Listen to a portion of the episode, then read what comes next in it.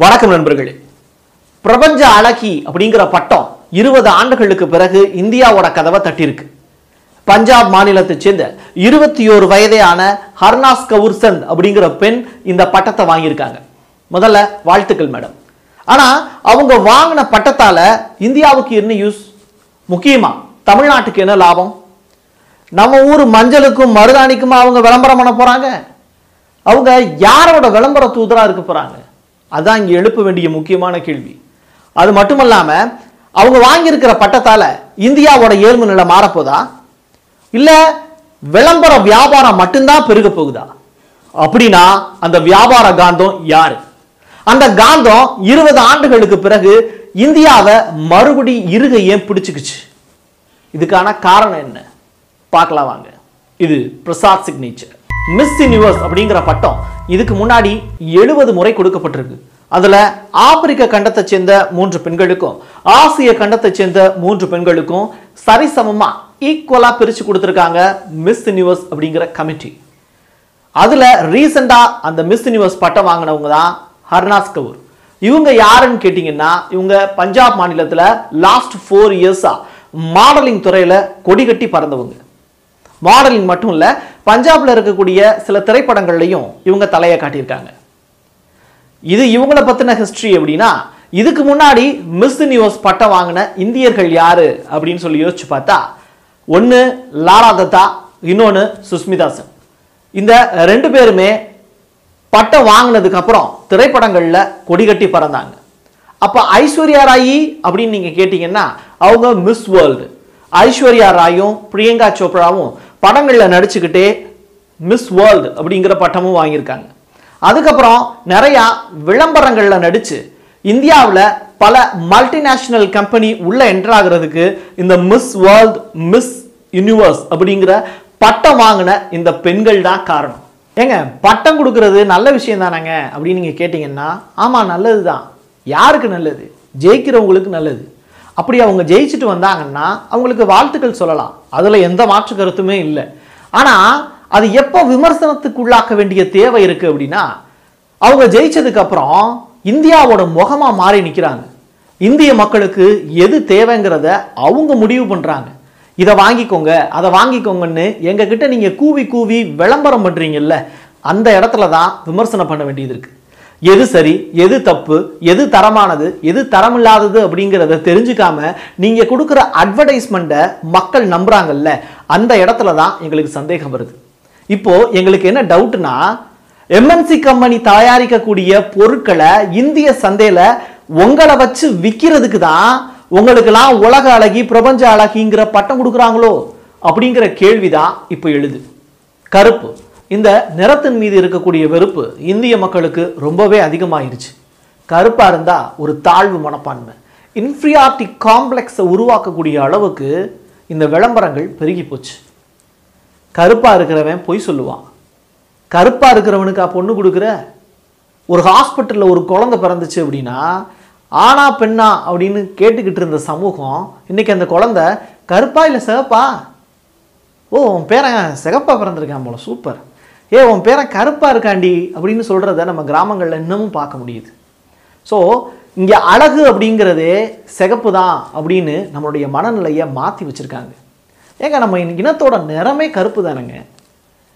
ஆனால் இந்த கருப்பு வந்து அழகு கிடையாது. சிகப்பு தான் அழகு அப்படின்னு சொல்லிட்டு ஐரோப்பிய கலாச்சாரத்தை ஐரோப்பிய நாகரிகத்தை நம்மக்கிட்ட கொண்டு வந்து திணிச்சது எது? இந்த விளம்பரங்கள் தான். குறிப்பாக சொல்லணும்னா ஆயிரத்தி தொள்ளாயிரத்தி எண்பது தொண்ணூறுகளில் ஃபேர் அண்ட் லவ்லியை கொண்டு வந்து நம்ம வீட்டில் கொண்டு வந்து சேர்த்தாங்கல்ல. ரெண்டு ரூபாய்க்கு அஞ்சு ரூபாய்க்கு சின்ன சின்ன டியூப்பில் சரி அதுக்கப்புறம் அந்த காஸ்மெட்டிக்கை அதோட நிறுத்திட்டாங்களா? நம்ம பிள்ளைங்கள்லாம் சிவப்பாக மாறிட்டோமா அப்படின்னு கேட்டிங்கன்னா இல்லை. ஆனால் அதன் மேலே இருக்கக்கூடிய மோகம் மட்டும் நமக்கு இன்னும் குறையவே இல்லை. சரி ஃபேர் அண்ட் லவ்லியோடு அவங்களோட காஸ்மெட்டிக் விளம்பரத்தை நிற்பாட்டி நிப்பாட்டிட்டாங்களான்னு கேட்டிங்கன்னா அதான் கிடையாது.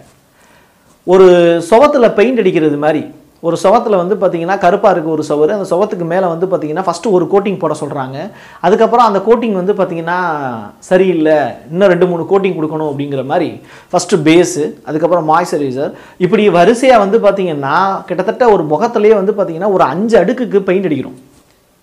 அஞ்சு அடுக்குக்கு பெயிண்ட் அடித்து நம்மளுடைய வருமானத்தில் எவ்வளவு ஒரு மாதத்துக்கு அதுக்காக செலவு பண்ணுறோம் அப்படின்னு கேட்டிங்கன்னா ஒரு நாற்பதாயிரரூவா ஒருத்தன் வாங்குறான் அப்படின்னா அதில் பத்து பர்சன்டேஜ் அந்த காஸ்மெட்டிக் ஐட்டத்துக்குதே ஒதுக்க வேண்டியது இருக்குது ஒரு நடுத்தர வயது ஆணோ ஒரு நடுத்தர வயது பெண்ணோ தான் சம்பாதிக்கக்கூடிய சம்பாத்தியத்தில் பத்து சதவீதத்தை காஸ்மெட்டிக்கே பயன்படுத்த வேண்டிய சூழ்நிலை உருவாக்குறாங்க. காரணம் என்ன? இந்த சமூகம் நம்மளை எப்படி பார்க்குது? செகப்பாக பார்க்குதா? கருப்பாக பார்க்குதா? நம்மளை உயர்வாக பார்க்குதா? தாழ்வாக பார்க்குதா? சரி நம்மளை உயர்வாக பார்க்குறது தாழ்வாக பார்க்குறது எதை வச்சு? என்னுடைய நிறத்தை வச்சு. என்னுடைய நகம் கருப்பாக இருந்ததுன்னு வச்சுக்கோங்க. என்னடா அவன் கருப்பாக இருக்கான்? அப்படின்னு ஒருத்தவங்க சொல்லிட்டு போயிடுவாங்க. நீ சொல்கிற ஒத்த வார்த்தை சூப்பராக இருக்கு இன்னைக்கு அப்படின்னு நீ சொல்கிற ஒத்த வார்த்தைக்காக ஒம்பது மணி நேரம் உட்காந்து பெயிண்ட் அடிக்க வேண்டியது இருக்குது இதுக்கெல்லாம் காரணம் என்ன அப்படின்னு கேட்டிங்கன்னா இந்த உலக அழகிகளும் பிரபஞ்ச அழகிகளும் கொடுக்கக்கூடிய விளம்பரங்கள் தான். ஸோ விளம்பரங்கள் மூலிமா நமக்கு ஏதாவது லாபம் இருக்கான்னு கேட்டிங்கன்னா எந்த விதமான லாபமுமே இல்லை. நம்மளை நட்டத்தில் இயங்க வச்சு இந்த விளம்பர கம்பெனிகள் எல்லாமே பல கோடி ரூபாய்க்கு அளவுக்கு வர்த்தகம் செஞ்சுக்கிட்டு இருக்காங்க. குறிப்பாக இந்த மல்டிநேஷ்னல் கம்பெனிஸ் எல்லாமே விளம்பரத்தின் மூலியமாக அதிக அளவில் சம்பாதிக்கிறாங்க. நம்முடைய கஷ்டப்பட்டு நம்ம உழைக்கக்கூடிய உழைப்பை எல்லாத்தையுமே அழகு சாதன பொருட்கள் மூலியமாக அவங்க திருடுறாங்க அப்படிங்கிற குற்றச்சாட்டை கூட முன்வைக்கிறது தப்பே இல்லை அப்படின்னு நான் நினைப்பேன். ஆயிரத்தி தொள்ளாயிரத்தி எண்பது தொண்ணூறுகளில் எம்ஜிஆர் மாதிரி தக தக தகன்னு மின்றாயா ஹீரோ அப்படிம்பாங்க. இந்த விளம்பரத்தை தாண்டி திரைப்படங்களில் இருக்கக்கூடிய ஹீரோக்கள் எல்லாமே சிகப்பாக இருப்பாங்க. ஸோ சிகப்பாக இருந்தால் சூப்பர் ஸ்டார்ப்பா அப்படின்னு. ஆனால் சூப்பர் ஸ்டாரே இங்கே எப்படி இருப்பாருன்னு பார்த்தீங்கன்னா நிஜமாக கருப்பாக தான் இருப்பார். இந்த சூப்பர் ஸ்டாருக்கு சிவப்பு பெயிண்ட் அடித்து திரைப்படங்களில் காமிப்பாங்க. பாரு நேரில் பார்க்கும்போது அவர் எப்படி இருக்காரு படத்தில் பார்க்கும்போது எப்படி இருக்காரு சூப்பர் ஸ்டார்னால் ஒரு பத்து பேர் வந்து அடிக்கிறாரா? அந்த நியாயம் வழங்குறாரா? அவர் பார்த்தீங்கன்னா சிகப்பாக தான் இருப்பார். ஆனால் அவருக்கு ஆப்போசிட்டாக இருக்கக்கூடிய வில்லன் எப்படி இருப்பான் பார்த்தீங்கன்னா கண்ணங்கரையர்னு இருப்பான் அப்படியே. நம்பியாரையே செக்கச்செவேர்னு இருக்கக்கூடியவரையே அவர் வில்லான அடிக்கும் போது கருப்பாக காட்டின திரைப்படங்கள் தான் இங்கே அதிகம். அப்படிப்பட்ட ஒரு சூழ்நிலையில் ஒரு கொடூரமான ஒரு சமூகத்தில் நம்ம வாழ்ந்துக்கிட்டு இருக்கோம். அதுக்கெல்லாம் காரணம் என்னன்னு கேட்டிங்கன்னா இந்த விளம்பர கம்பெனிகள் தான். மல்டிநேஷனல் கம்பெனிகள் தன்னுடைய வியாபாரத்துக்காக தன்னுடைய விளம்பரத்துக்காக இங்கே இருக்கக்கூடிய மக்களுடைய உழைப்பை சுரண்டுறாங்க அப்படிங்கிற பகிரங்கமான குற்றச்சாட்டை இந்த இடத்துல எழுப்ப வேண்டிய தேவை இருக்குது இதெல்லாம் யாருக்காகன்னு கேட்டிங்கன்னா நம்முடைய மக்களுக்காக எழுப்பக்கூடிய குரல்கள் தான். ஆனால் இது மக்களுக்கு புரியுமா அப்படின்னு கேட்டிங்கன்னா அதையே நகைப்புக்குரியதாக மாற்றக்கூடிய அளவுக்கு தான் இருக்குது இன்றைக்கி இருக்கிற சமூகம்.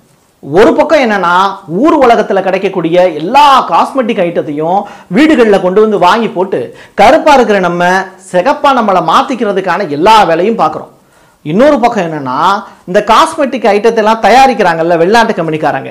அவங்கெல்லாம் நம்ம ஊருக்கு வந்து சன்பாத் எடுத்துக்கிட்டு சிகப்பாக இருக்கக்கூடிய தன்னுடைய தோலை கருப்பாக மாற்றுறதுக்கான எல்லா வேலையும் பார்க்குறாங்க இங்கே அழகாக இருக்கிறது இல்லை பிரச்சனை.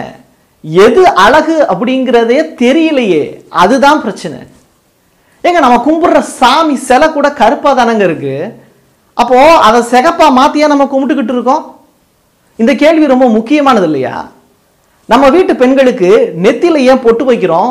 முகத்துல ஏன் மஞ்சள் பூசி விடுறோம் அப்படிங்கிற அறிவியல் பூர்வமான விஷயத்தை கூட நம்ம வீட்டு பெற்றோர்கள் இன்னைக்கு இருக்கக்கூடிய காலகட்டத்தில் குழந்தைகளுக்கு சொல்லிக் கொடுக்க வேண்டிய தேவை இருக்குது இது ரொம்ப முக்கியமான விஷயம் இல்லையா? நீங்கள் உலக அழகியாக மாறிக்கோங்க பிரபஞ்ச அழகி பட்டம் கூட வாங்கிக்கோங்க. அப்போலாம் நாங்கள் வாழ்த்துக்கள் சொல்கிறோம் ஆனால் மேட் இன் இந்தியா அப்படிங்கிற வார்த்தையையும் மேக் இன் தமிழ்நாடு அப்படிங்கிற வார்த்தையையும் தயவு செஞ்சு மறந்துடாதீங்க அப்படிங்கிறத மட்டும்தான் நினைவூட்டுறோம். இந்த பதிவு நம்ம வீடுகளில் இருக்கக்கூடிய அக்கா தங்கச்சிகளுக்கானது.